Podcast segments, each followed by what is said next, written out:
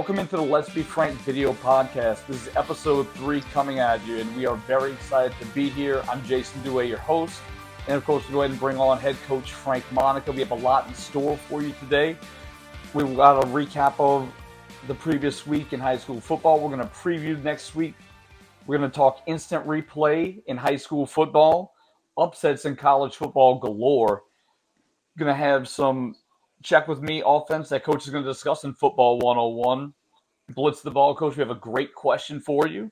And of course we're going to go ahead and do lock of the week along with some thanks for the memories so coach another week in the books of both the college and high school football season and it's really in full swing. And it was a great to see some of these high school teams come out and the jump that they made between week one and week two. And you know as a coach that's where a lot of people say you see the biggest jump in the season and no question. And, now this is all pre-district stuff, and you know how pre-district is. I mean, it's a, a lot of people load up at the beginning of the year with some real good competition because sometimes their district is not real, real competitive, and uh, and and you got a lot smaller. So you're seeing a lot, a lot of big matchups early in the year, Jason. And we want to go ahead and thank our sponsor, Accardo and Dufresne Law Firm, for being the title sponsor of this broadcast. Coach, let's just jump right into it. The LHSAA vote came through and it passed.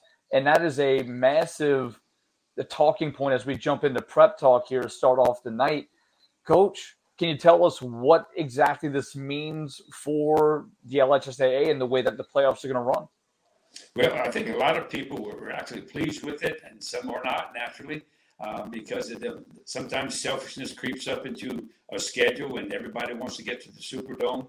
But this way, you have to play your, your way to Superdome. It's highly competitive now. They're going to 24 team brackets, and there'll, there'll be 33 teams in each category. Uh, there'll be eight championships, four on each side, four in select, just like we predicted would happen. And right. and I really think that's going to be very, very competitive balance. Uh, when you look at some of those, uh, the, the Division One select is just going to be brutal. Of the 33 teams in it, you can see a lot of good football teams sitting at home come to this December or, or the latter part of November. But on, on the flip side, eh, eh, as everybody's comparing. There are some weaker brackets, but you won't have you won't have these two and eight teams or the, the five and five teams making the playoffs. You're gonna have, those guys will be at home where they belong. And uh, and but yet this does reward the power ranking system in, in Louisiana is phenomenal because it rewards you for playing a tough schedule. Yeah, and you're absolutely right. It's going to be great for high school football, as you mentioned. Division One in the select side is absolutely uh, tumultuous. You have Acadiana, who's now in that bracket. You have Karr. You have Warren Easton. The amount of te- teams that would normally be in the playoffs in the in the Superdome might find themselves getting getting bumped out in the quarterfinal round, and that is massive for, as you mentioned, the game. You know, yeah. um, but one thing is, we've discussed how there's need to be a change, and the way that the playoffs were working the previous few seasons has not worked. When you talk about the amount of teams that we're getting in that might not necessarily should be sitting in the playoffs, and in two, in 2016, I did a little bit of research, coach, and the numbers I came up with were jaw dropping. So in that season, 75% of teams were in the playoffs. And when you look even even further in depth, in 2A or lower, nearly half of those teams were 500 or below. The vast majority of those were below 500. Coach, there was even a team who was winless, got outscored 337 to 14, didn't score a point until week seven. And guess what? They weren't even the last seed in the playoffs. So for that to be the case, there had to be a change. And it sounds like you're on board with this change. Yeah, you should remember this now. That This is all temporary because uh, in January they go back to the, to the convention and there'll be a lot of things, a lot of meetings about maybe changing some of this. And some people complain about whether it's select or not, and they might try to revamp that wording and uh, and try to uh, try to get on the other side. But uh, I think some of the people just accepted and said, "Hey, wherever wherever they put me, I'm fine with it." Uh, when you look at the, some of the brackets, some people fell down. U High, for instance, fell in the bracket in there with Notre Dame and St. Charles Catholic, and so that's going to be another uh, competitive football team in that bracket. But uh, LCA, Lafayette Christian, they stayed up in, in Division Two. So, but you're going to see a lot, a lot of movement. I think a lot of politicking by the time January comes around and the, the vote comes to the vote of the General Assembly. So that's going to be a very, very interesting meeting. But let's, I think Mr. Bonine, uh, uh, in, in sense of fair play, I think um, he went out and said, hey, this is not, I don't think this is an attempt to get it back together. It was an attempt just for fair play. And I mean, getting get a competitive balance thing, he uses that term uh, quite often, and I think it's a, I think most people are really in favor of it. It, it seems to be really a, a, cool situation. You won't have a bad game in the playoffs now. So the 32nd team or, or no 24th team will be a bad football team. Every week will be a real, real good, uh, I think, a, a dome type game. Do you think there's any chance that when the vote does come around, that maybe with the way the brackets are now set up, we will see a push from some of those teams that maybe feel like, hey, I was non-select. Now I'm forced to play these schools. Why not get us all back together? And it could maybe sway the numbers a bit. I don't know if it would be enough, but is there a chance that we see maybe a change in the way that things are done and possibly a, a, an end to select and non-select? Just remember, it's football is different than the other sports. So football, baseball, softball, they're a little bit different. Basketball, a little bit different. So some of those brackets will be different. There are other teams in there. And uh, so you can see, I think that, that will sway, and some of those people will vote differently and come up with different plans. A lot of these, especially the coaches and ADs, they're, they're pretty intelligent. And if, if, if the LHS gives them a chance to, to voice their opinion and to come up with their own plans, they'll come up with some pretty good plans. Now, whether the principals, because they're the ones that vote, whether the principal agree with it is another thing.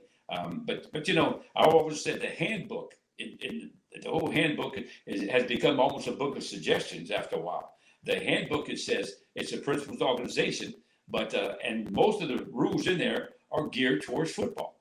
Eighty percent of the rules in there are geared towards football.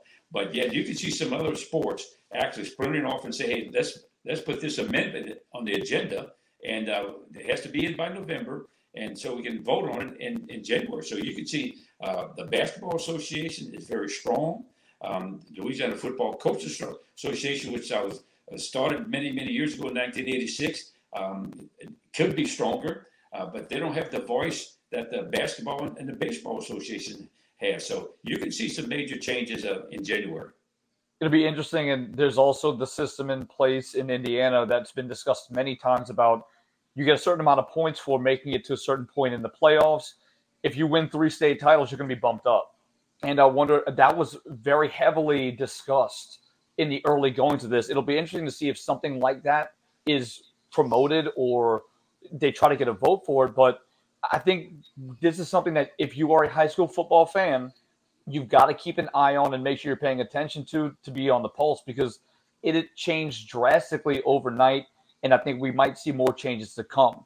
But on Jason, that note, what happened with that? Let me expound on that. What happened with the success factor? They brought that up and it was it was actually discussed a lot with it. But but many other sports like cross country, uh, track and field, soccer, many of the sports that were dominated by some of these schools didn't like that idea.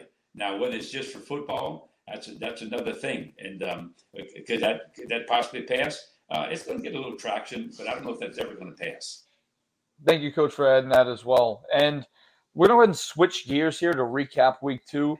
A ton of massive matchups that took place. We have a few games that we want to focus on. Coach, right out the gate, want to discuss this De La Salle Holy Cross game.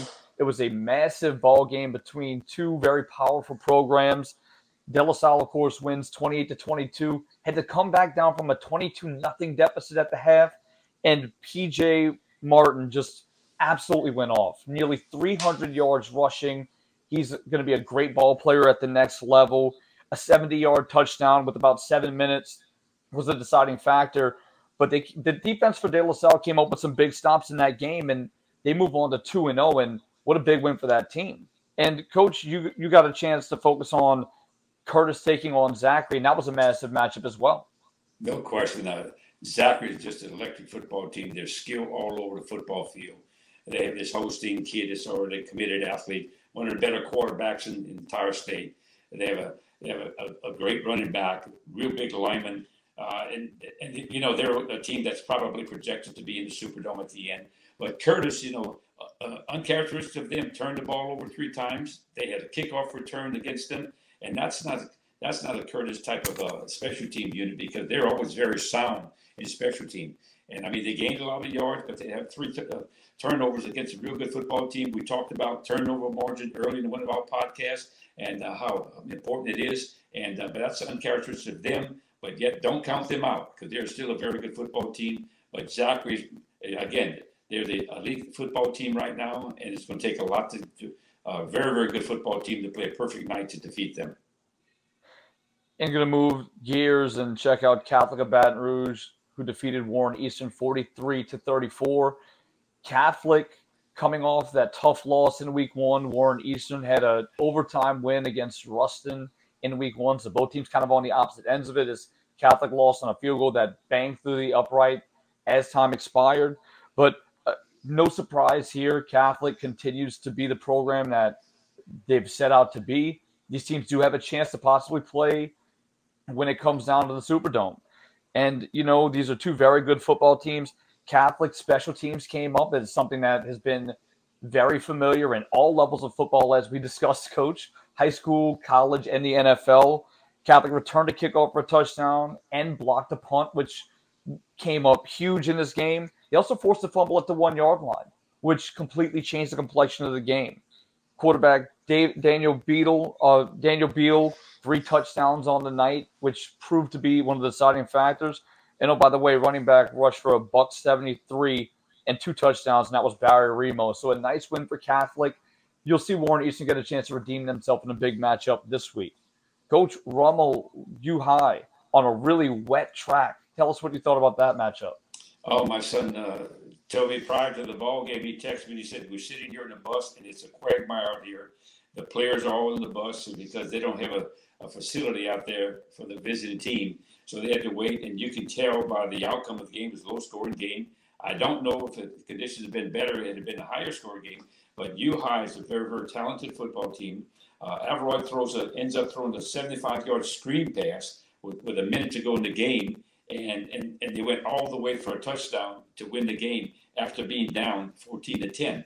Uh, so it was an exciting game on, on both sides. Uh, U High is the natural defending state champion. Uh, Rummel's now is now 2 0. They beat a real quality uh, Ouachita team to get into of the year. Uh, but the, the, I think the conditions had a lot to do with the, the outcome of that of that ball game. In that game, you had had a big a punt return also that set up a score.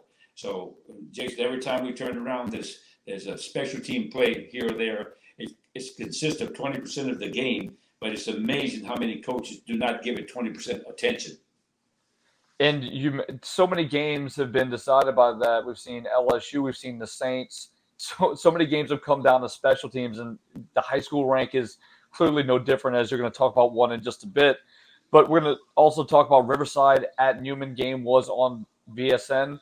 Uh, Newman comes out on top, 42 to 20. The Greenies scored 21 unanswered points at one point in this game, which really cemented themselves as the victor in this matchup.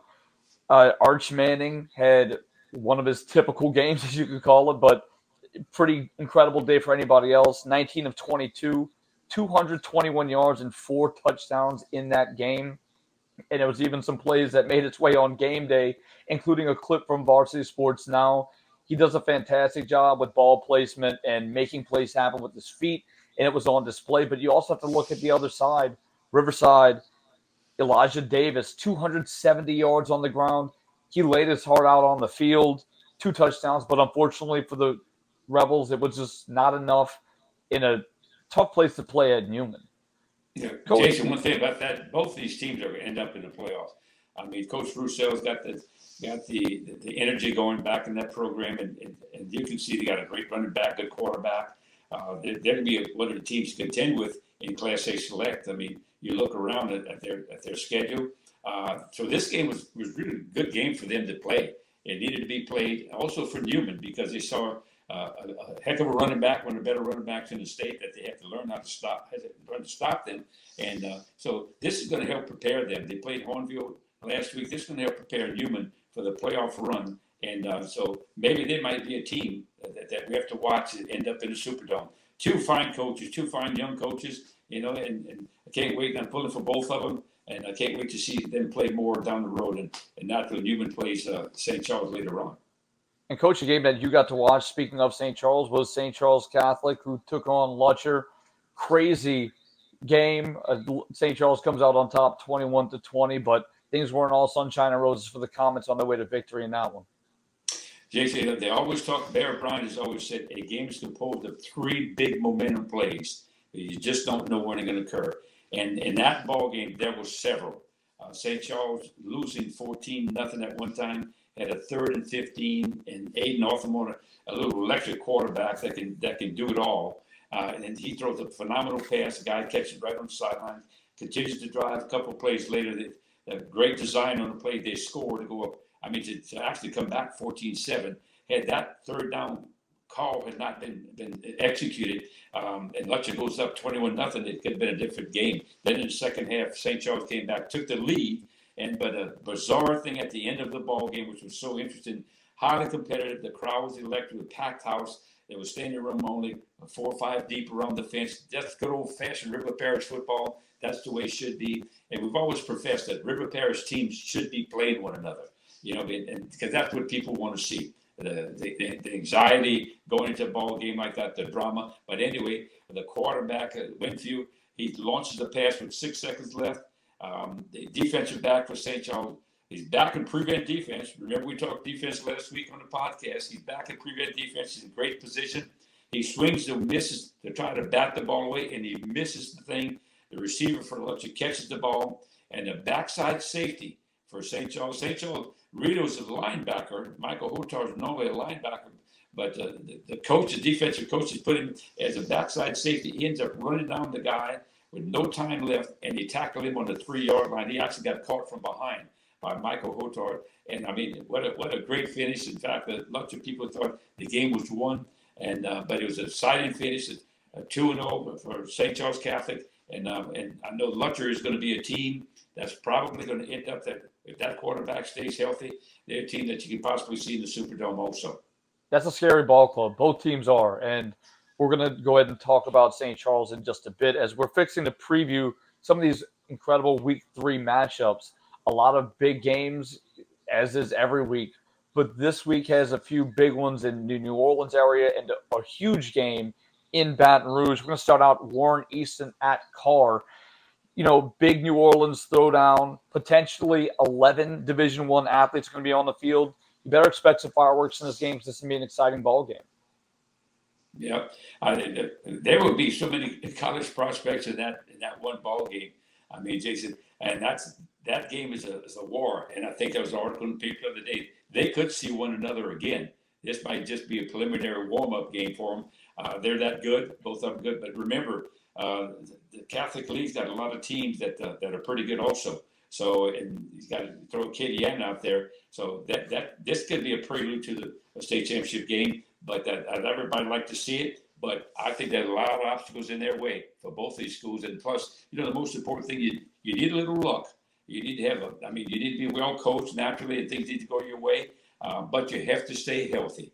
That's so important because uh, and that's what the tough schedule in pre-district schedule gives you. If you play a lot of tough teams, uh, you, you put yourself in position to incur a few injuries. So let's hope and pray that doesn't happen to anyone.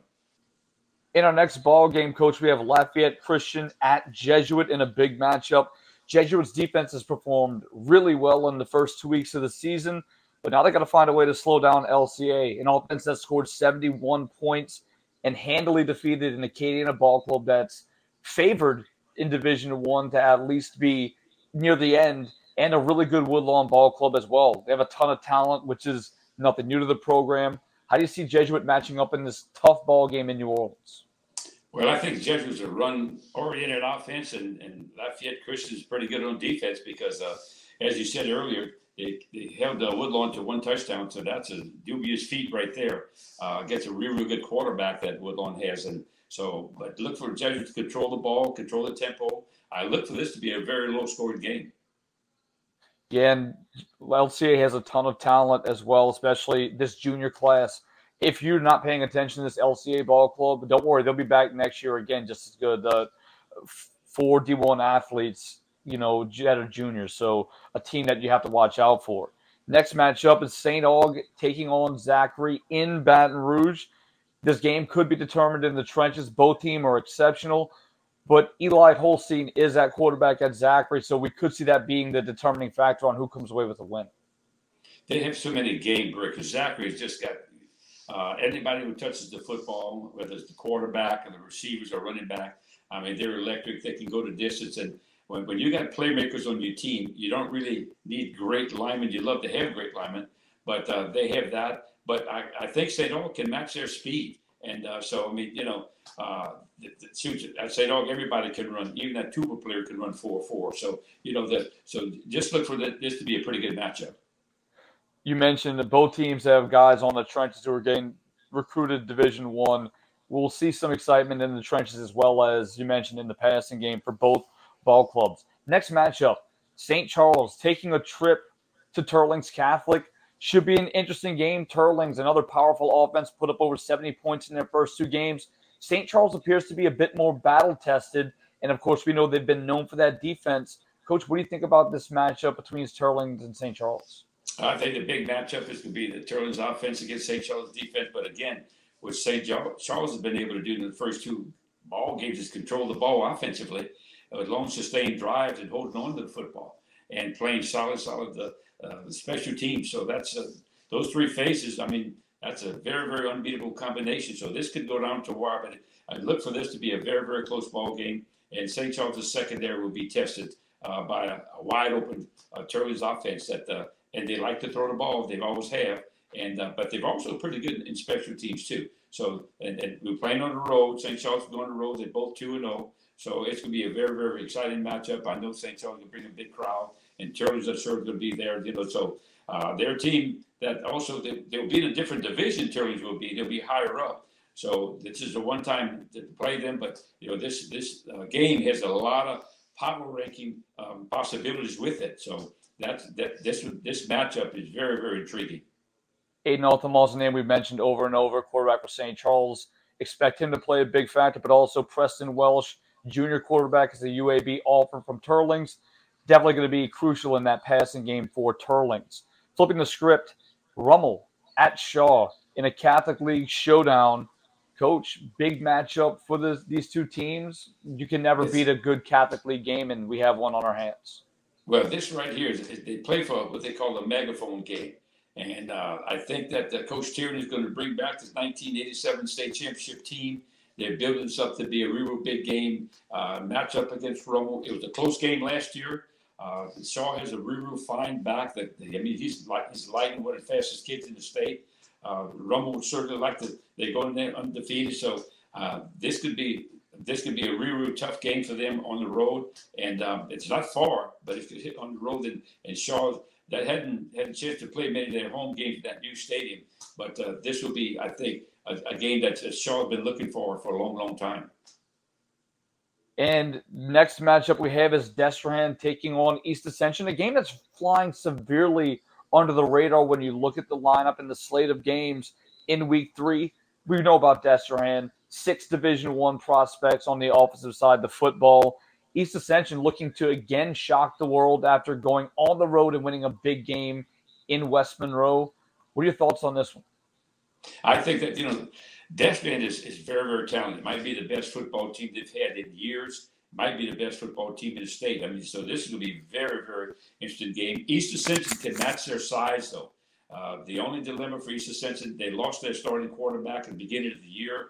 Uh, so they're playing with a backup quarterback. But, you know, he now knows that he has to do that for the rest of the year. So, um, but uh, East Ascension will match their size and that they're loaded up front with offensive and defensive linemen. And so this could be a very physical ball game in the trenches. Now, can, they can they slow down Destrehan's offense? Is going to be the key.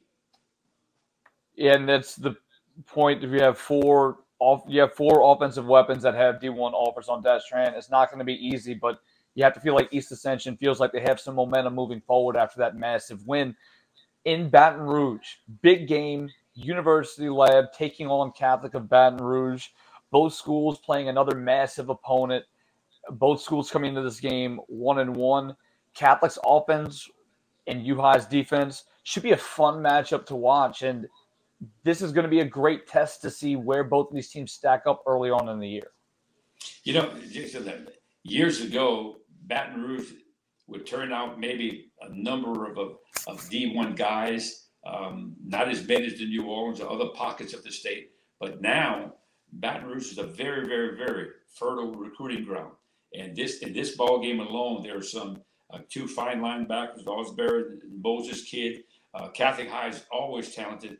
Catholic High is a real huge program. They have over 100 athletes that, that they dress out there. Uh, they're two and three deep. I mean, you know, in, as far as offensive and defensive linemen. So, so this could be a massive, massive game for U High. It's a big step up for them, and and you know they're sort of the they're sort of the team that this is a big game for them. Um, and because Catholic High has got so many big ball games in their schedule, I don't know how they perceive this game uh, in terms of the, the matchup. But I know U High is going to put a lot of emphasis on this football game. When U High is considered the step down from what you've been playing, that speaks to the strength of schedule that Catholic has. And U High has been playing some talented teams as well. So it'll be a fascinating game to see in this Friday coming up. That'll do it for Prep Talk. And in segment two, we're going to have special guest Bubby Brister join us and talk about his experience in the NFL and everything in between. We want to go ahead and give a thanks to our sponsor, Accardo and Dufresne Law Firm. Samuel Accardo Jr. and Henri P. Dufresne, your go-to River Parish lawyers. Experience, tenacity, and results.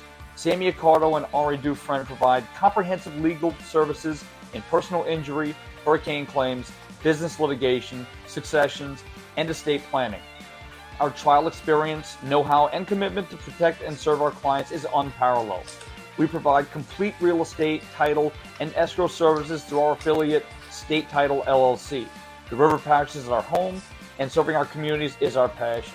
We're going to go ahead and take a break, and when we come back, we'll have segment two. Remember, you're watching the Let's Be Frank video podcast. Samuel Accardo Jr. and Henri P. Dufresne, your go to River Parish lawyers. Experience, tenacity, and results. Sammy Accardo and Henri Dufresne provide comprehensive legal services in personal injury, hurricane claims, business litigation, successions, and estate planning. Our trial experience, know how, and commitment to protect and serve our clients is unparalleled. We provide complete real estate title and escrow services through our affiliate, State Title LLC. The River Parishes is our home, and serving our communities is our passion. Based out of Gramercy, Louisiana, LSR produces Southern cane, pure cane sugar, which is only grown, refined, and packaged in Louisiana.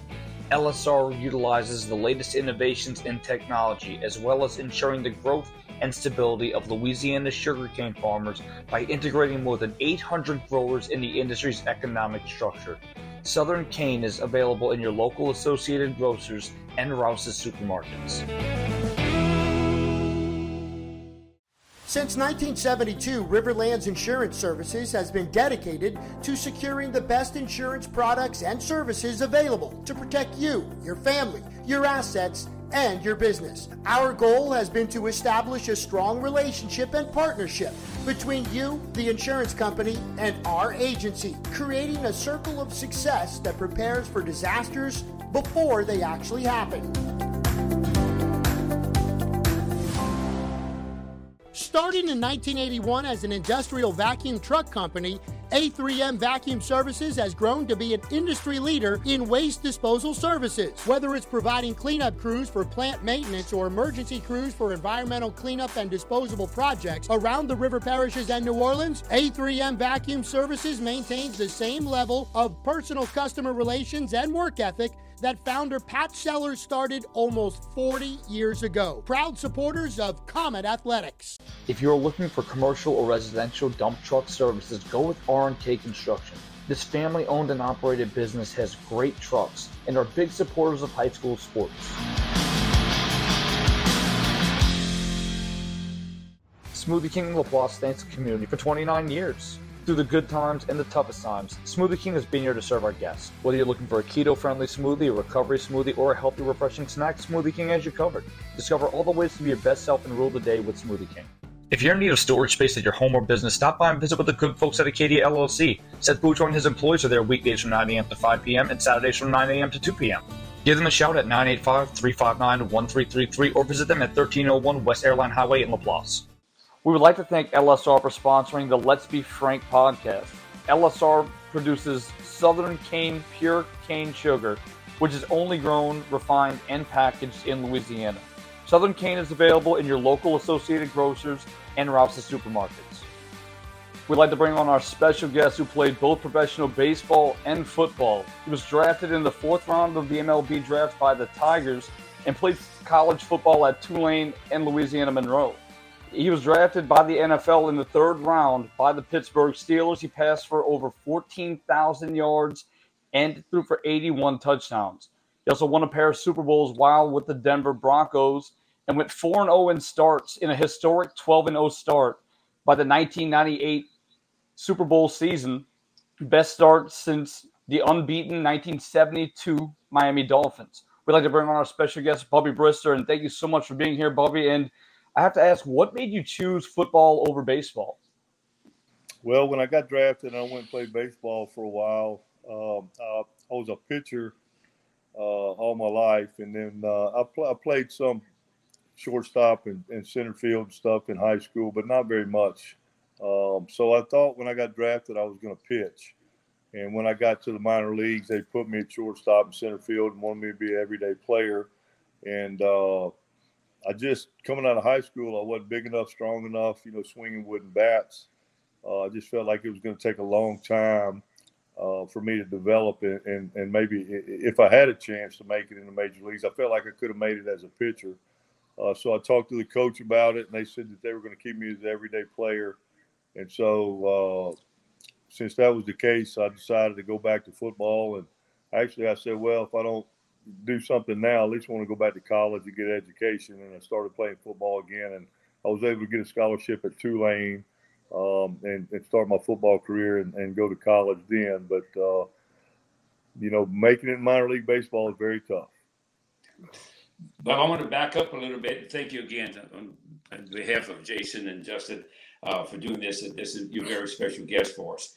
Um, it means a lot to our little new, new formed podcast. But I want to go back when I first saw you in high school, and you remember the game well. Semifinal game at East St. John. In fact, I, if I if I recall, you came off the bus with cowboy boots and, and uh, a cowboy hat, and you played your buns off. You possessed a phenomenal arm, and uh, and and that was a very very good ball game. I was standing right by the fence recruiting that night. I was actually recruiting some guys from East St. John and and cross checking you even though Monroe was not my recruiting area, but I was cross checking right. you. And uh, and I said, my God, this guy can play. But tell me a little bit about that game that you remember. I know you remember that game. Ah, uh, well, I, I, what I do remember is I scored a touchdown. I had purple paint all over my white shirt, and the referees said no touchdown. So they were not going to let us get out of East St. John with a win, and uh, that's just a fact. if they had instant replay back then, of course they don't have it in high school. It'd have been a totally different deal. But uh, Timmy Bird was there. They had a great team. I respect. They have a lot of respect for those guys. They played well, and uh, it's hard for a North Louisiana team to win in South Louisiana if you know what I mean, and probably yeah. and probably vice versa. Right. And, and, and Bubby, I remember when you came for your recruiting visit, it just so happened we were playing LSU. Your mom and dad were there, and we ended up beating LSU 48 to 7. And we had two recruits there. You were one, and the other guy was by the name of Elton Veals. Do you remember that night? I do. And Elton Veals, unbelievable player. Um, you know, and then I left. I left and came back later, and uh, and was able to be around him. What a great guy! Yeah, he, he, he really was. And and then, but take us through exactly um, what happened from that from Tulane. What happened from there to the Northeast? Was it northeast at the time? It was, or you know, yeah, it was north, north, yeah, it was northeast at the time. It was still one double A. Um, mm-hmm. Well, like you know, I came in to play for you guys, and uh, we had great coaching staff, and um, was really excited about the opportunity. And I played some as a freshman, you know, and then we had a coaching change, and, and Wally English had other ideas about the quarterback position. Uh, so I ended up transferring to Northeast. Uh, didn't want to you know, Dad like try to talk me out of it and everything, but um, I just really felt like I wanted to try to get on the field, and I had enough talent maybe to get a look uh, at the NFL, uh, but I wasn't going to be able to do that playing behind John English, which, you know, John's a great guy and all that. I'm not going to sit here and talk bad about him, but but I could out, you know, I think I was a better quarterback at the time. It's just hard to it's hard to play daddy behind behind the, the coach's son and daddy ball in college. You know, I didn't uh, I didn't think that would ever happen, but but it did, and, and it was just my time to move on, coach, and and things worked out, and um, you know, wish I could have stayed there for four years. I think we would have had a really really good team. No, no question. But what were some of the highlights of your professional career? Oh Lord, it was, it was so long ago we didn't have face masks. yeah, but I, I remember very very well. I mean, you, you played some, some some great coaches too. Uh, what coach do you remember the most that kind of developed a, your character, or or maybe the, the hardest guy on you, or something like that, Bob? Well, we I've had some tough coaches. My high school coach, Coach Brown, was really tough on all of us. But uh, you know, and I have some great college coaches. Pat Collins was unbelievable. Um, you know, I owe him a lot to, to you know my success. Um, but when I got to the pros, you know, Chuck Noll and the Steelers drafted me, and um, he was an amazing man, and uh, just very flattered to be able to be part of that organization and to, and to play for him. And Tom Moore was a coordinator and Tom Moore is still coaching. He coaches at Tampa Bay Buccaneers still, and he's in his 80s. Uh, but those two guys there were unbelievable because that's who drafted me, and that's who uh, I played for the longest. So uh, I really respect those guys and owe them a lot. Well, I mean, what do you think of the NFL as the, the model that they, they put it on the field now in terms of uh, the many changes that they're making uh, in the NFL? And naturally, the, the money and free agency, the whole deal. Because uh, free agency to a lot of people, a lot of fans, it's just we don't know who to pull for anymore because they move around so much. Yeah. Well, guess what? College is going to be worse now with uh, the portal portal deal, and then you have uh, you know kids coming out of junior college, and you got kids coming out of high school. It's going to be the same, but yeah, pro football has changed and the rules have changed. Uh, I think they've changed for the better. I think uh, you know some people say it's a little soft, but God, the guys are getting so big and so fast out there. Somebody's going to get killed, and um, so I, I, like some of the rule changes. But with the free agency and everybody moving around all the time and no loyalty, but uh, hey, coach, you know how it is. It's all about the money. Amen. Amen. I mean, they've, they've done more and more to protect the quarterbacks now, Bub, and I'm sure you you appreciate that because when you played, there was, the rules were not in place like they are now. No, it was kill the man with a football back then. You know, my my dad coached in high school for 40 years, and uh, one time he told me the best game he ever saw me play. I got sacked seven times at Chicago Bears. I'm like, Dad, what are you talking about? We got beaten. I got sacked seven times. He said, anybody else would have quit. And he said, you know, I, just, I took a beating so bad, but that's just the way we were back then. I mean, you had to be tough before you had to be good. But I'm glad they changed the rules because some of it was inhumane. I, I, I agree with that. But tell us a little bit about exactly what you're doing now. Uh, Coach, I'm in the uh, oil and gas and the power business. Uh, what we do is we do clearing and we have mats and we do restoration for uh, like Entergy of Louisiana, Entergy of Mississippi, or uh, uh, say Williams Energy, um, big power, big power companies and big pipelines. We go out there and prepare everything for uh, the work that they have to do, and then we clean up when they leave. So we do um, the prep work going in, and we like the clearing, mats, and restoration. And we've been busy. Things have been going well. Um, you know, people are going to start running a lot of pipelines more. We need more natural gas and all that. I know a lot of people are going green, which you know we need a little bit of that too. But uh, things things have been going well for us. The company's called the Empire Group. We're out of Hattiesburg, Mississippi and uh, we've got a great company. It's it's, uh, it's an honor to work for those guys. They're they're smart, they're young, and they're aggressive, and I'm just glad to be a part of it. How about your son, Bubba? He's a heck of a quarterback in high school. well, I understand he's about six foot four now. He's six five, two ten. But guess guess what? He went to uh, transferred to Louisiana Tech from Colorado, Northern Colorado uh, but the other day, the coach said they didn't have room for him, so he's not playing football anymore. And uh, he's just going to Tech right now, and we'll reevaluate everything in the spring. But he seems happy, coach, and that's all that matters to us is is he's happy. And um, you know, football's changed a lot, just like we said earlier. I mean, they they brought in a couple of guys right out of junior college and put in front of him, and you know, without uh, it's just uh, it's a new game. It's a new way of the you know what college. It's just like pro now. So uh, I'm not sure if he's ever going to play again, and it doesn't matter to us as long as he's happy. No, no question, and he's healthy. You know, Bob, because with all the changes now happening in college, I mean, you said it earlier. It is like it's free agency now.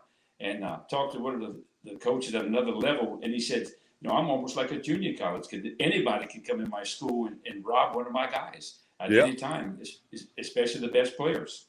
And guess what else? And they're going to do it and pay him a lot of money with this NIL money. And guess who's going to play? Then all of a sudden you're paying a guy two or three hundred thousand dollars, and you bring him in from Alabama or Georgia somewhere, and the kids that you've recruited for the last couple of years, it doesn't matter who you are, how good you are, whatever. It's the same thing we talked about earlier. Then the money talks, and uh, so it's a it's a. I hate it because I love college football. Although last week was one heck of a weekend to watch college football, but uh, the way they're treating the guys and the way things are going, it's changed a lot, and um, I enjoy watching it. And I'm just uh, I'm sort of glad Andrew's out of it, actually. Yeah, you know, it, it, it brings to mind, Bob, that there was a kid that left LSU, and it, if he had a big NIL offer and a big contract, and he leaves the school, does that carry with him, or does he have to relinquish that? I don't know how that works anymore. I, I don't know, but I guess if you were at LSU and somebody's paying you hundred thousand dollars and you left and went to Alabama, I don't believe they want to give you any more money. you know. Yeah. Yeah. Exactly. Jason. Yeah, so Bubby, I, we understand that you're an avid sportsman. You know, what's your favorite game to hunt? What's your favorite hunting season?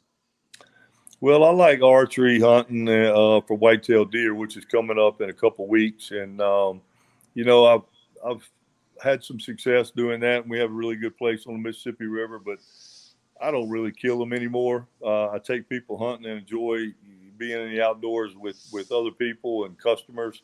Um, heck, I watch them a lot, video them a lot, but I'm really not mad at them anymore. And and we grow some big deer, and it's fun doing that and getting everything ready for deer season. But um, I enjoy being out there early in the fall for whitetail deer. Man, I'm glad you love love hunting. But I just started with my son, and I enjoy the hunting now. Sit up there and, and just look at the trees, and I can't shoot worth a flip because of, you know, I can't hit the Pacific Ocean. But I I enjoy I enjoy watching the deer run around. Yeah, it's it's fun watching the sun coming up and enjoying nature. It's it's better than just you know I'm not a killer, so uh, but I enjoy being out there. Well, uh, we can't we can't we can't think enough. Jason, anything else for, for Bubby? No, that's it. And again, you know, we like from Coach Monica as well. We want to thank you so much for taking your time to, to come bet. on with us. And again, it's been a pleasure uh, getting to speak with you about you know your history and your past, and again, getting to catch up with you. And Bubby, listen, uh, in, in, your free time, remember I'm available for lunch Monday through Friday. Okay. You got it. I, I know. I know you. I know you like Italian. Some cheap wine too, would you? yes, sir. Hey, good luck to you. Thank y'all for having me. So excuse my appearance and all that and being late, but I, I, am um, hopefully no I get problem. to see you here soon, Coach. No problem. Thank you so much. Yes, sir. Y'all have a good night. We want to once again thank Bubby Brister for coming on to the Let's Be Frank podcast. Coming up in segment three, we have the Let's Be Frank segment where he's going to go in and talk about instant replay in high school football. We're going to have some football 101, some blitz the ball coach question, and we're also going to have our lock of the week picks. So remember, you're watching the Let's Be Frank video podcast. Samuel Accardo Jr. and Henri P. Dufresne, your go to River Parish lawyers, experience, tenacity, and results. Sammy Accardo and Henri Dufresne provide comprehensive legal services in personal injury, hurricane claims, business litigation, successions, and estate planning. Our trial experience, know how, and commitment to protect and serve our clients is unparalleled. We provide complete real estate title and escrow services through our affiliate, State Title LLC. The River Parishes is our home, and serving our communities is our passion. Based out of Gramercy, Louisiana, LSR produces Southern cane, pure cane sugar, which is only grown, refined, and packaged in Louisiana. LSR utilizes the latest innovations in technology as well as ensuring the growth and stability of Louisiana sugarcane farmers by integrating more than 800 growers in the industry's economic structure. Southern cane is available in your local Associated Grocers and Rouse's supermarkets. Since 1972, Riverlands Insurance Services has been dedicated to securing the best insurance products and services available to protect you, your family, your assets, and your business. Our goal has been to establish a strong relationship and partnership between you, the insurance company, and our agency, creating a circle of success that prepares for disasters before they actually happen. Starting in 1981 as an industrial vacuum truck company, A3M Vacuum Services has grown to be an industry leader in waste disposal services. Whether it's providing cleanup crews for plant maintenance or emergency crews for environmental cleanup and disposable projects around the river parishes and New Orleans, A3M Vacuum Services maintains the same level of personal customer relations and work ethic that founder Pat Sellers started almost 40 years ago. Proud supporters of Comet Athletics. If you're looking for commercial or residential dump truck services, go with R&K Construction. This family owned and operated business has great trucks and are big supporters of high school sports. Smoothie King LaPlace thanks the community for 29 years. Through the good times and the toughest times, Smoothie King has been here to serve our guests. Whether you're looking for a keto friendly smoothie, a recovery smoothie, or a healthy, refreshing snack, Smoothie King has you covered. Discover all the ways to be your best self and rule the day with Smoothie King. If you're in need of storage space at your home or business, stop by and visit with the good folks at Acadia LLC. Seth Bouchard and his employees are there weekdays from 9 a.m. to 5 p.m. and Saturdays from 9 a.m. to 2 p.m. Give them a shout at 985 359 1333 or visit them at 1301 West Airline Highway in LaPlace. And we are back in segment three as it's going to be the Let's Be Frank segment. But before we get to that, we'd like to thank Riverlands Insurance for supporting the Let's Be Frank video podcast. Since 1972, Riverlands Insurance Services has been dedicated to securing the best insurance products and services available to protect you, your family, your assets, and your business. Our goal has always been to establish a strong relationship and partnership between you, the insurance company, and our agency creating a circle of success that prepares for disasters before they actually happen. Now, we're going to go ahead and dive into the Let's Be Frank segment. Coach, we're going to go ahead and jump into our first talking point, which is instant replay, especially as it pertains to high school sports. Coach, it's not something that's utilized in a ton of places, but it's gaining a lot of traction. And what are your thoughts on including that in Louisiana high school football? Well, Jason, I really think that instant replay really needs to be utilized in high school football uh, to get plays correct. I'm not one that has to review every little thing, but there are a lot of things that need, especially, it's always been fumbles have been the most controversial issue that ever been involved in, in football. Uh, was his knee down? When did the ball come out? And at one time, years ago, you could not advance a fumble for a touchdown. All you got was a possession.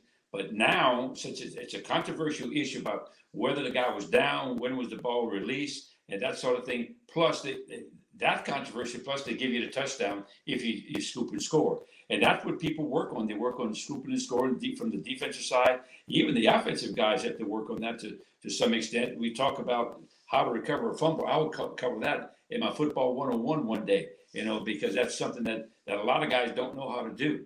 But the, the reason I say this because some states around the surrounding states, are already using instant replay. And uh, for instance, if it's a fumble or maybe a potential uh, potential stepping out of bounds, uh, did he really score on the play? Uh, it's some of the things that you know, interference and subjective calls. Naturally, those things would not be reviewed. And uh, so there's a lot of controversy about whether people can. I talked to one guy in the other test. He said, "A," and he said, "Well, coach, they can't afford that." I said, "Guys," I said, everybody, even the public schools, they have these computer labs. They have computer technology people, and they can certainly acquire that. They have government grants to get all this equipment. Everybody has huddle, and they have big TV screens down on the sideline.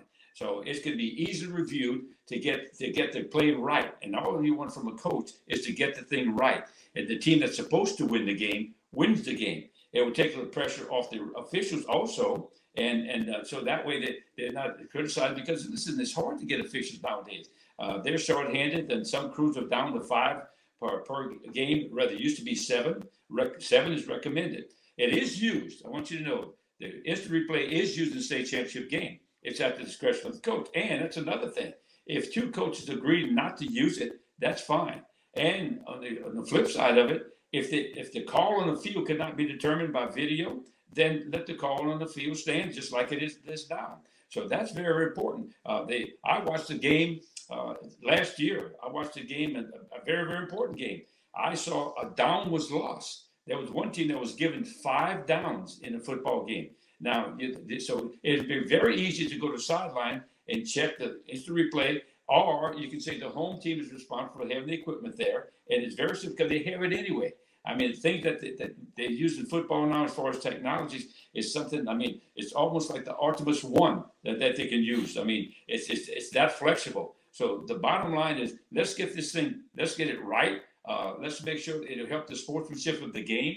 It will take the crowd out of it. Because once it's reviewed, all of a sudden the crowd becomes diffused. And, and, and so it's not like well they can leave the stadium and say well we got we got screwed so to speak. So I think it's very very important. And uh, is it going to come about? I see it in the future. And like I said before, these schools everybody can afford that. They all have the equipment. That's what coaches do weekends anyway. They break down film. They bring it home. And I mean the, the, the, the amount of technology that's out there. There's no reason why they can't have this, and they can have big monitors. I mean, I'm not in favor of, re- showing a, a, play on a big jumbotron so the fans can see it and, and criticize the official. I'm not in favor of that. But when, they when they can go to the sideline and check that iPad for situations like down and distance, they can say whether the person scored, did he really step out of bounds, did he hold on to the ball or not. I think that's very, very crucial, and it should be something. It will make the game better. We use it in college. We use it in NFL. We use it in Major League Baseball and it, it, it is shown to be very, very beneficial. And everybody, especially the coach, can relax and say, "Well, I'm, if I got instant replay, I can trust the call on the field being made will be correct." Yeah, and this is something that's gained a lot of traction. I believe around 2018, Alabama was the first state to introduce the concept, and it's really kind of picked up. Uh, at least five to six states have now picked up that policy. Some of them just being in the finals or just being in the playoffs. And the one thing that is the flip side of it, coach, is we don't want to see a complete halt in momentum, you change in direction of the flow of the game due to this. And there was a game I was at last year where there was about five, it was a few replays, and it was I'm talking a 15 minute, 16 minute break in play. And I know that's not what you're talking about. You're talking about making a quick, concise decision. So I think everybody would be on board for this. But the one thing is to make the process simple, quick, and understand this is not, we cannot spend 15, 16, 20 minutes to this game and expand right. it and give the team a chance to completely change the momentum. Right. Remember this, though. I'm saying not for every little thing. Right. But I want you to know that we figured out a coach puts in a week, not just practice, he puts in anywhere between 85 to 90 hours a week for one football game. It, I mean, that's a lot of hours watching film, breaking down film, working on weekends when everybody's you know, partying or something, they're going fishing. They're, so, as a coach, from that standpoint, I want to make sure that when I go in the field, I don't care how long it takes, and I'm not one for for, for having people sit there for hours to decipher what the call was. No, that's why I said just for a limited basis, use it. But I want to make sure that they get that call correct because that, that a bad call can mean thousands of dollars. It can mean the difference whether you go to the Superdome.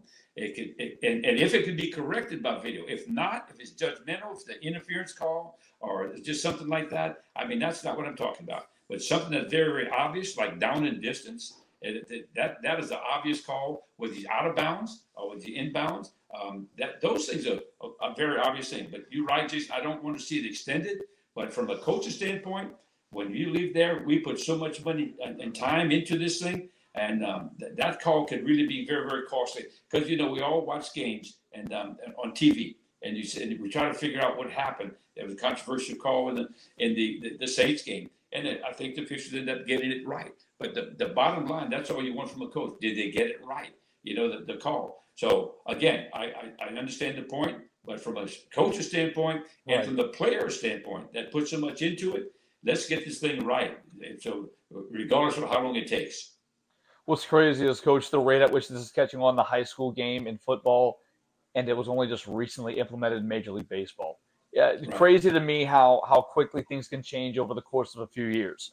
However, we're going to go ahead and look at upsets in college football. So many big games, so many big moments. We're going to start with a near miss. It wasn't quite an upset, but when you're a double digit dog like Texas was in your home stadium or not, and you find a way to be competitive to the end of the game, that's still saying something. Alabama found a way to win, and that's what matters. But again, a lot of people are going to still be talking about this matchup, coach. No question. I mean, credit to Coach Sarkisian for having this his team ready. I mean, and, and, then he loses his quarterback. He loses freshman quarterback early in the ball game. He has to go to another guy. Uh, guy was actually limping around the entire game.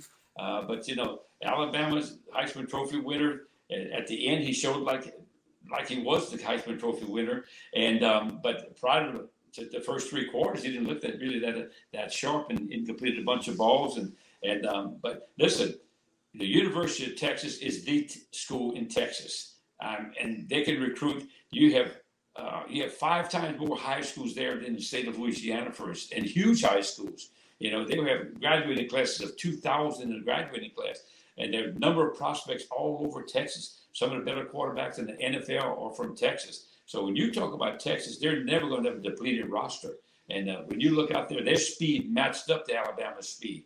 And it was a game that went all the way down to the end. They had to get two minute drill at the end of the ball game to win it. And and I mean, it was just a phenomenal game. And uh, you're going to see, I think Texas wins a, a lot of ball games down the road, but they have the personnel to match Alabama's. The one thing I, I we talked about before the show, coach, is that Texas had to make a play that they didn't. It, they when you get to the red zone three times, you've got to go for it fourth down at one of those times, and one of those turned into a missed kick. So, yeah, of course, you know hindsight twenty twenty, but you've got to take a chance on one of those times in the red zone, and that could have been the difference. Unfortunately for Texas, it wasn't. Uh, but we're going to stay in the state of Texas. Another massive, well, like the first massive upset we're going to talk about was Appalachian State beating Texas A&M 17 to 14. Appalachian State's not new to this. They've gone on the road and beaten a top 10 team before. But I've talked to a few of their fans, and they kind of felt like they've been in these type of situations before. They've been at the end, and they haven't been able to recapture that magic of the Michigan game. And now they're able to do so in a huge stage in an SEC stadium. I'm sure they feel really good about themselves. Well, I'll tell you, Appalachian State for years they played against ULL here uh, for the conference championship. It always came down to them uh, and, and ULL at one time. They're loaded with talent, well, well coached. And I mean, those kids over there, they play with a chip on their shoulder like like no team you've ever seen in the whole country. And um, don't ever count them out. I don't care who they're playing. They should have won the first week, you know. But the but the, but the bottom line, they got a tough schedule, and to beat Texas A&M, who all of a sudden is supposed to be a top top three team, uh, and, and I, I just thought that was a phenomenal win. It's one for the ages. So a lot of people, you know, there's some big ball games during the year that people understand that are bigger victories than some of the bowl games. You know, and, and uh, it's that journey in football that we all want to see. That's one of those preseason games that that um, everybody didn't anticipate. They thought Texas A&M would, would run over them and they would be a contender, and it still might be for the national title. But they certainly didn't look good against Appalachian State, who was a kind of a in the D1 is kind of a newcomer. So I mean, but uh, hats off to them, and, and Coach Jimbo Fisher, one guy that you know he's an excellent, excellent coach. Uh, was at LSU for a number of years, and and uh, many people thought he was going to be the next guy there. Uh, but uh, right now, he has to find a way to get his ball club back on track and try to get into national contention again. He's already said he's not even going to call plays from here on out. So they're trying to make some wholesale changes. We'll see if Texas A&M can get things back on track. Washington State upset Wisconsin 17 14. And, coach, I think what's even more surprising than the fact that Washington State won the game is the manner in which they did. When's the last time you've seen a Washington State team score 17 points, hold their opponent to 14 points, and win a ball game? Yeah, you know, in, Wisconsin, I mean, that that was one of the most surprising. That's a team that I thought that would cover, and and uh, Wisconsin is always really really good on defense. Boy, they take care of the ball. They don't turn it over. Uh, they're one of the teams that uh, they bring it. They play hard nosed football. They don't have the speed that a lot of teams in, in Division One have, especially the Big Ten. Uh, but but they're soundly coached. You know, uh, Dave Aranda came from there. They've always had really, really good defensive coordinators, but they get a lot out of their personnel. And like I said before, that, if you look at their roster, they don't have a lot of D1 guys. You know, Jason, one thing I forgot to mention about Texas, um, you know, I think maybe two years in a row, or maybe going back to three or four years in a row, Texas has not had a, a, a first round draft choice. And um, that shocked everybody because that's the in my mind, because I recruited for a number of years, that's the best recruiting state in the whole country. Yeah, absolutely. We're gonna go ahead and focus on Marshall taking down Notre Dame. Nobody expected this one. Appalachian State is a school that you've seen them do it before, but Marshall coming out of nowhere, going on the road in that stadium, in that environment, and finding a way to win. Meanwhile, you see Notre Dame. They want a lot of people were saying, you know, we're so happy to get rid of uh, the old ball coach Brian Kelly, yet 0 3 right now under the new tenure. Jason, the fact that they did it at South Bend is even more intriguing. Uh, you know, I had a friend of mine who was the head coach, Bob Pruett, was the head coach at Marshall for a number of years, and we talked often when he was up there. Um, you know, Randy Moss came through that school. With, they're the best kept secret about talent. They get, a, and I don't know how they do it, but they get a lot of talent in that school. Just the fact that they can they can stand up to Notre Dame, and because Notre Dame is a national recruiting university, and they can basically get anybody they want around the country. And um, uh, their biggest thing is the right the right 25. And you know, recruiting. People understand recruiting is nothing more than an opinion. Uh, so you got to make sure you get the right 25. Uh, you can make a lot of mistakes in recruiting, and uh, but but Marshall going there, I mean, that was a major major surprise to everybody and the way that they did it. And I know that guy. Know he's already Freeman's already in a lot of a lot, a lot of pressure. He was the guy that one time was touted as maybe a possible defensive coordinator for LSU. And uh, you know this came about. We pulled it for him because you know me personally, I don't like to see any coach uh, lose their job because uh, I know how hard it is to get people motivated, to, like happened at Nebraska with Frost. And um, that's just, that's a story for another day because a good friend of mine actually get that job and and, uh, and I haven't called him yet, but I certainly will contact uh, Coach Joseph at Nebraska. Two, to be fair as well, Coach. Two of his three losses were to top ten teams. This is the outlier. We'll see if if Coach Freeman can get it back on track, and they have a lot of time to do that and a lot of opportunities to prove themselves throughout the year. But to close out the Let's Be Frank segment, Coach, you want to touch on some important and intriguing rule changes that are occurring in baseball. Can you go ahead and tell us about them? Ah, sure. That, that, one thing that, that kind of blows my mind, one, is the so-called shift, where now in the Major League Baseball, starting next year, you can only have two people on each side of second base. You know, it, it, it, being a former baseball player in high school and a college ball, ball player for four years, and then played a lot of semi-pro stuff, I don't understand. They pay thousands and millions to hitting coaches. You mean to tell me a, a guy making ten million a year cannot learn to hit the ball the other way? And uh, so what it tells you is that what the major leagues want, they want they want to see the three-run homer. They they're not interested in double plays. They're not interested in, in singles and base hits. They want to see the three-run homer. And uh, you know, read an article the other day about not only that, but how, how the stolen base is a thing of the past. You know, nobody pushing the records of stolen bases. People don't steal anymore because now they got these big old guys. I mean, they look like they look like Lou Ferrigno playing uh, second base now. Everybody's jacked up and bowled up, and they all care about the home run. So I really feel that that's that, that's a silly rule, and it's an embarrassment to major league hitters to say that that, that they, they, can't use the shift against me. I think that's that's silly. Learn to hit the ball the other way, big guy. You they paid you a lot of money. You know. The second thing is if they put a pitch count in. Now I really like this rule because the pitch count, not pitch count. I'm sorry, uh, the pitch clock so you have X amount of time to pitch a baseball. Now, this rule was in effect a long, long time ago in the rule book in Major League Baseball, but nobody ever enforced the 20, 20 second clock.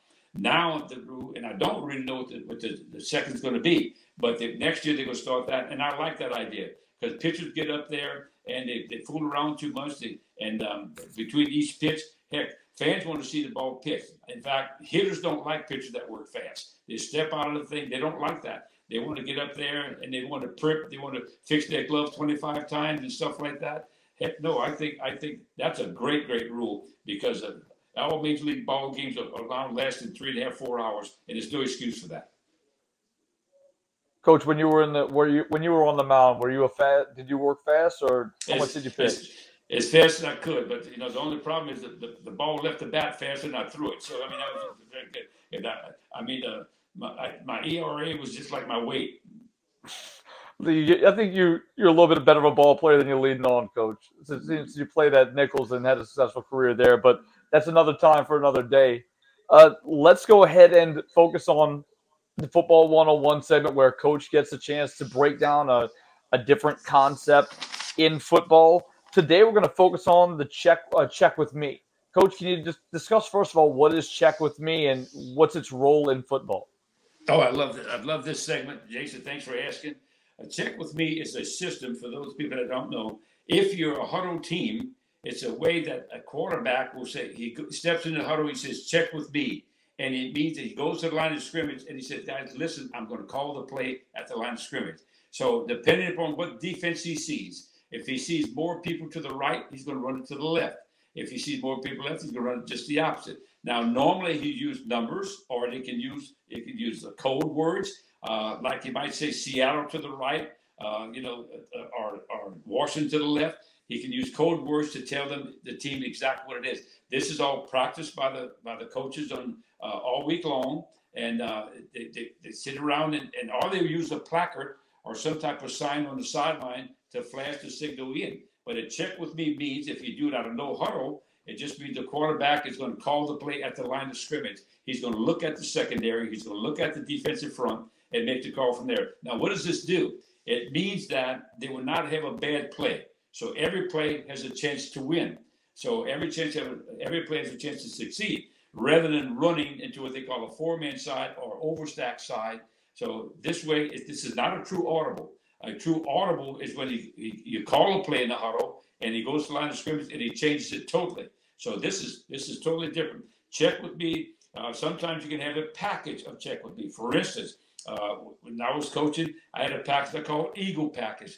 Now, if we just said Eagle package, we use a signal on the sideline to signify Eagle, and in that package was a run, was a pass, and maybe a screen. You can incorporate anything in that menu, whatever you wanted, in that package. So that's a, a, system of check with me. And the snap count had to be the same because you don't want to have, have guys jumping. Now, a lot of coaches use this system, especially the huddle group and uh, huddle uh, type teams. Uh, but even the spread team, the no huddle team, can use this effectively. And the quarterback is normally given an option about whether going to play right or left, or maybe a two play option with the check with me. So it's a very, very good system. Uh, football is more intricate than the fan thinks. It's, it's, uh, now, if you just call a play in the huddle and you go to the line of scrimmage and you run that particular play, and then and you run to the teeth of it, then the coach will look at are the players. You're not giving them a chance to succeed. So, as an offensive coordinator, you want to make sure you're giving your offense a chance to succeed. Now it's gotten to the point that's not only on offense. Defenses are doing this now. Defenses are waiting for formations, they're waiting for alignment, and then they're making adjustment and they're making check with me calls with themselves. So they're given a menu also, okay, what can I go to? Now, many people are using the wristbands and different methods to communicate this, whether it's, whether it's a sign from the sideline or signal from the coaches themselves. And if you notice the signals, you see people on the sideline making signals, they always have a dummy guy and one guy that's really the live guy. And sometimes in between series, that will swap who's dummy, who's live. Sometimes it's three people flashing in signals. Or sometimes, like I said, sometimes it's just they're using the signs from the sideline. So basically, check with me is a system by which you call a menu of plays from that menu, and it eliminates a, you running a bad play into a defense that was overloaded. Coach, we're going to go ahead and look at our next segment. Again, get, a, get the fans a chance to ask you a question. And we had a question from Michael Macaluso this week. You've been to a number of programs where you found a way to succeed, but what does it take to build winning culture? Man, Michael, thank you for that program. I mean, for that question, I'd say that's a great question. I mean, I can go on forever and ever with that because there's there's so many moving parts with this. Number one, if you go into a new program, for instance, you need to have the administration on your side because they need to give you the things that you need to have success. And I've been very fortunate in my career. Started off at Luttrell High School. Uh, Mr. Buckler was there, but when I became the head coach, I had uh, Dr. Karen Poria became the coach, and she t- came to me. She said, "Coach, everything in the back, meaning everything in athletics, is yours. You know, from, so and I don't want I don't want to get your, your hair. You take care of everything in the back, and she gave me a secretary. That was phenomenal. So you know, I was very fortunate to have real good administrators. You know, I've, I've had Mr. Drew Cupid, Dr. Courtney me as of late, uh, Father Thompson from Jesuit was the guy that convinced me to stay at Jesuit and not go back to Tulane at one time. I had Barry House at, at, at one time as administrator. So important. So it starts with administration. Two, this is what you have to incorporate in your program little things. Um, you have to incorporate discipline. And that what that means is that other forms that you need to every little thing matters. So if you make the little things important, the big things take care of themselves. So you have to incorporate discipline and accountability and structure with these kids. And that means, you know, a lot of preparation on your part. You need to prepare extremely, extremely well, but you need to incorporate the discipline on and off the field. So you need to develop that culture, uh, the kids, the way that they walk around school, because that football player is a byproduct of you, you know, and uh, because uh, someone will walk up to you and say, Coach, one of your football players. So I used to explain this to them that, that we held them accountable 24 7 that that it, it, when they and and one football player can be labeled as a bad A, then it it, it, it creates an atmosphere around the whole football team, and everybody says, well, he's a football player, he can get away with that, but that's not necessarily true. Being highly organized, uh, intense practices. So on the on the practice field, having intense practices, and I, I subscribe to what Bear Bryant said. A lot of his players to say, uh, practice. We could wait for the games because practice is so much harder than the games. So I think you have to have intense practices because I want kids to call and I call it a fastball. I want them to understand. I want them to go full speed in practice. So you know, as a baseball player, you can't hit changeups all day long and expect to go hit a 90 mile an hour fastball. So as a football player, you need to go full speed uh, with the aiming points and things of that nature. Aiming points as a blocker, as a tackler. I think that, that they are very, very important. Um, you know, and, and you have to develop some integrity. I wanted my football players to understand what the game was all about. I wanted to know the little things. You don't do this on the football field. And uh, it, it, said this. I wanted you to be special. And so when they saw what you did, and they saw another team, they come to you and say, "Look at that team over there, how they're carrying on." That's not the way you carry yourself. So you had to change that culture totally. Okay, and and and this is the most important thing. Um, I want you to tell me, Mike. The head coach has to be the leader. The head coach I had to be, I always felt, it didn't, it's not necessarily true. I always felt I had to be the first one in office and the last one to leave. And I, have always felt that way because, you know, the, the, I subscribe to the, the old sayings that the pace of the leader uh, determines the speed of the pack. The pace of the leader determines the, the speed of the pack. And if and, and the, the players knew if you were phony or not. The players knew I wanted to make sure that we left nothing uh, no stone unturned. When we went to a game, that we were so well prepared that any little thing that could come out, that we had covered in practice, little things, how to stand for the Star Spangled Banner, where to put their helmet, uh, how to dress in their pants, um, you know, put their pants on. We all to wear the same socks. We're to look the same. There won't be any individualism. And, and I think that the players appreciate that. And when they see another team not doing those same things, they understand the difference. But I, and, and lastly, you still have to motivate, no matter what, no matter what type of motivation you use. Um, the, the, kids used to tell me, "Coach, you use fear as motivation." That's not necessarily true, but I wanted to make sure that uh, when you correct a kid, you correct the act and not the kid himself. Correct it. Your hand's supposed to be here, and, uh, and, and, and, sometimes you, you, you open your voice. But I wanted them to know: listen, you, you coach them hard, but you love them hard also. And that when you get off the field, like one one player said, Coach, you know, off on the field you're the devil. He said, off the field you're a pretty nice guy. So the bottom line, uh, Michael, and thank you for that question. Uh, I think it's a great question. It's, it's, not easy to flip all that all that culture, you know, because uh, I've been in a couple of programs before where you know guys were sitting on their helmets on the sideline, and um, you know it was funny because I feel pretty proud when, when some of the guys come back in college and said, Coach, I never take my helmet off because I learned that at St. Charles Catholic. So uh, that that was just a pet peeve of mine because I didn't want somebody to, to yell for a player. I didn't want the coach said, uh, "Give me give me a DB," and you show up, you can't find your helmet. So that helmet better be on your head and buckled up. Thanks, Michael, for that question. We're going to go ahead and look at our thanks for the memory segment where Coach is going to discuss one of his memories from his incredible tenure as a head football coach. Coach, today you want to discuss the 1982 Tulane versus LSU game. Yeah, I know that a lot of LSU fans don't want to hear this, Jason, but I'll, I'll just bring this up. in, uh, in, in 1982, at Tulane, I was assistant, I was the running back coach. We weren't having a great year uh, that year. We had three wins going to the game. We went in as a 29 point underdog. We were playing LSU. It was a rainy Saturday night, uh, and, and, I mean, it was just pouring down rain. And uh, we are facing uh, Alan Risher was the quarterback, Coach Jerry Stovall, who's, who evidently, and he's a very good friend of mine and, a fine, fine gentleman. And um, in fact, I, I, hope to get him on one of my podcasts later on. He was across the across the field from us, but uh, they blitzed us 27 times that night. The, the first play of the game, Gary James, Dalton Hilliard was the other back, Alan Risher in the backfield. Uh, they, throw, they run a toss sweep to Gary James, and he runs 80 yards for a touchdown. The crowd, the crowd was so loud, it was deafening. I was talking to another assistant coach right next to me. We could not hear one another talk. I mean, the crowd was just unbelievable. Uh, there was a packed house at that time. I think it was uh, 80,000, 82,000 seat stadium. And, um, and uh, but we came back, and uh, they kept blitzing us. And we had a guy by the name of Mike McKay. And Mike McKay was a guy from California. He was actually a backup quarterback. Uh, Mike McKay, I don't know if a good day if he could throw the ball 40 yards against the wind, uh, with the wind rather. But for some reason, he kept throwing what we call a sight adjust. A sight adjust is a little pattern. If you see the blitz of the corner, the receiver automatically breaks out his drop, and the quarterback he would abort his drop. So in other words, he would take a shorter drop, abort his drop, and make a quick throw out there where the guy came from, and make the deep safety come make the play.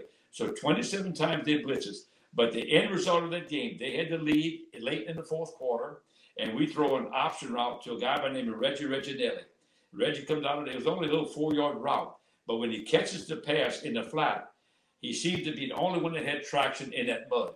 And Reggie was about a four seven guy. I know I'm going to get I'm going to get a phone call from him. He said, "Coach, I'm a four four. He he could run four four, uh, and, um, you know, in the thirty yard dash. So anyway, but he he had phenomenal hands and a phenomenal football player.